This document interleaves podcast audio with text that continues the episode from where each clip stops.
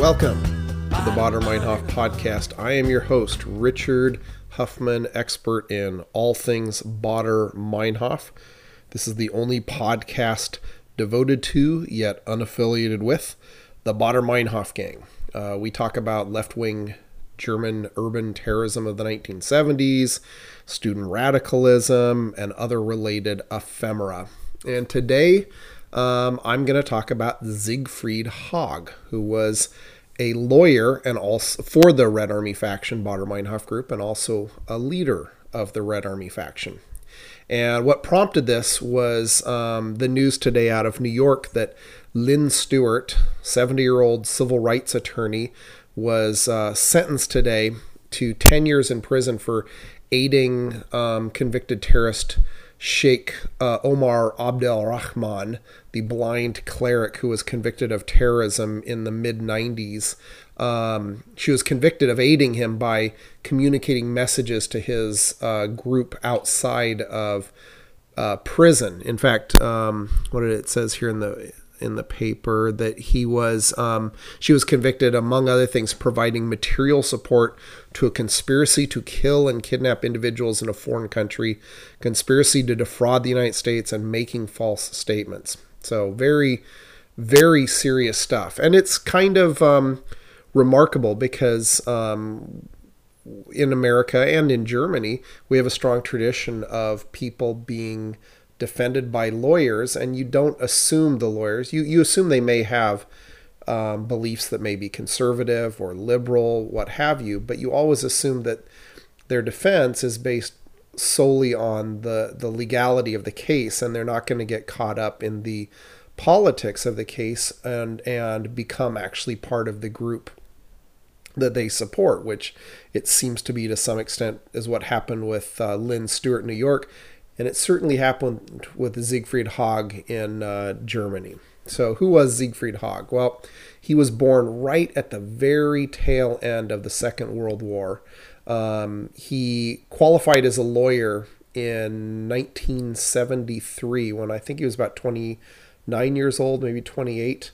And right away, he started defending leftist causes. One of his first cases was he defended Holger Meins, one of the key members of the Baader-Meinhof gang, who was in prison at this point, 1974, and was on a hunger strike. And he defended him shortly before his death of that hunger strike. He also served as one of Andreas Baader's lawyers during the Stammheim trial of, in 1975.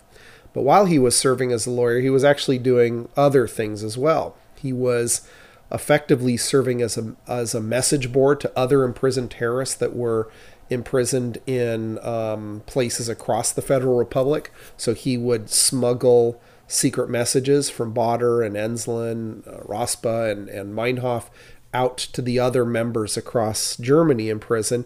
And he was acting as the de facto head of the Red Army Faction. In fact, he was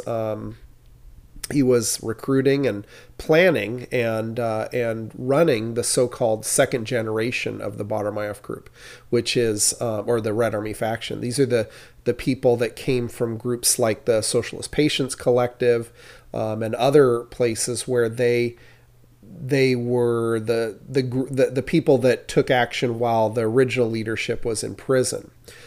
He helped plan the disastrous German embassy in Stockholm takeover in 1975 and other stuff.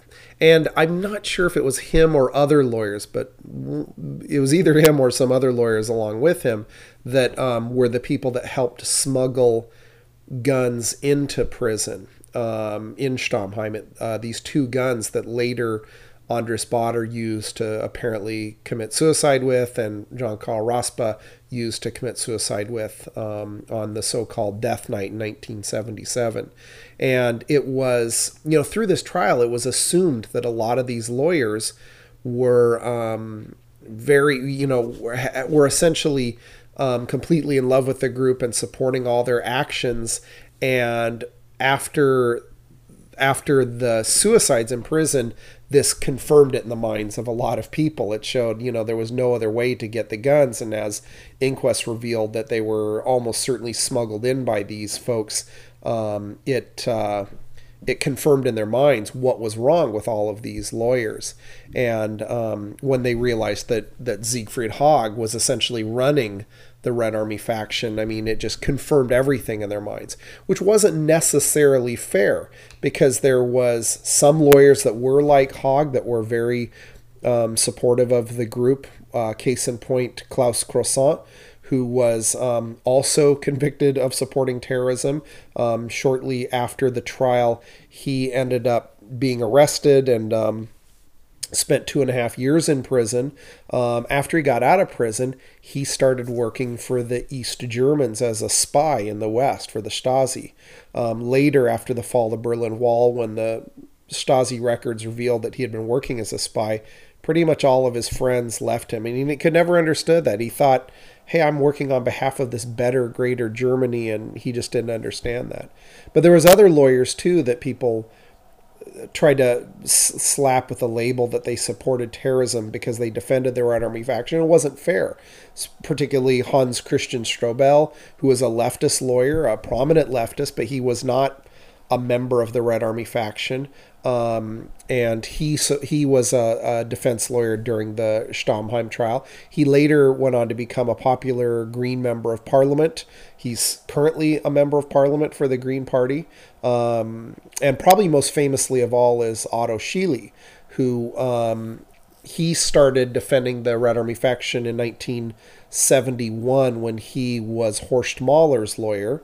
Horst Mahler was essentially the co-founder of the Baader-Meinhof group, and he was arrested early on, and Schily was his lawyer, and Schily later went on to become Gudrun Enslin's lawyer, or one of her lawyers, during the Stammheim trial. And a lot of people would try to taint Schily with association with the group, and he did it because he thought it was important that they had a good defense, and his morals demanded it. He ended up becoming one of the founding members of the Green Party, along with Petra Kelly and others. And later he left the Green Party and became a member of the SPD, which is kind of like the Democratic Party of Germany, or the Labor Party. And he went on to become the Interior Minister for all of Germany from 1998 through 2005. Interestingly, his daughter became an actress, and she ended up playing a member of the Red Army faction in the movie, in America, it's called The Legend of Rita. She's terrific in it. So it's kind of interesting, that connection there. But back to Siegfried Haag, Haag ended up becoming a full-on terrorist. He fled. He was arrested in 1975, shortly after being a lawyer for the group, for smuggling weapons through Switzerland. He spent 6 months in jail. Then he went underground, went to Yemen, participated in guerrilla training.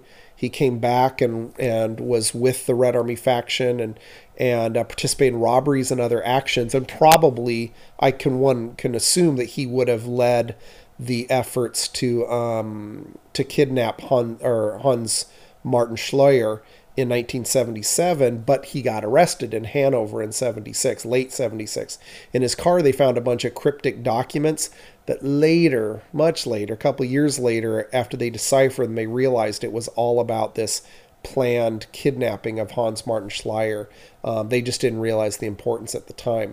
So eventually, I think it was around 1978 or 79, he was convicted of terrorism, basically, and he was sentenced to 15 years.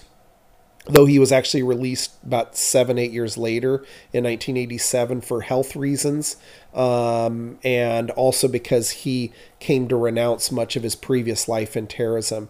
In Germany, they place a strong weight on if you renounce your previous life, if you show a strong interest in condemning your previous life, they actually cut a lot of time off your sentence, and it worked with him.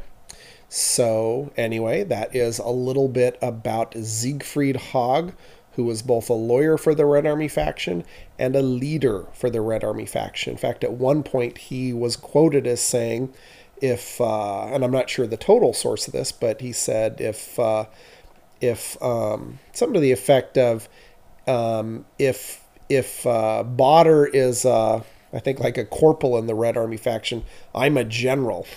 So he clearly thought very highly of himself, at least for a certain part of time. Anyway, that's about it. I hope you enjoyed learning all about Siegfried Haag and seeing how it connects to modern news with modern terrorism. Baader-Meinhof. Baader-Meinhof.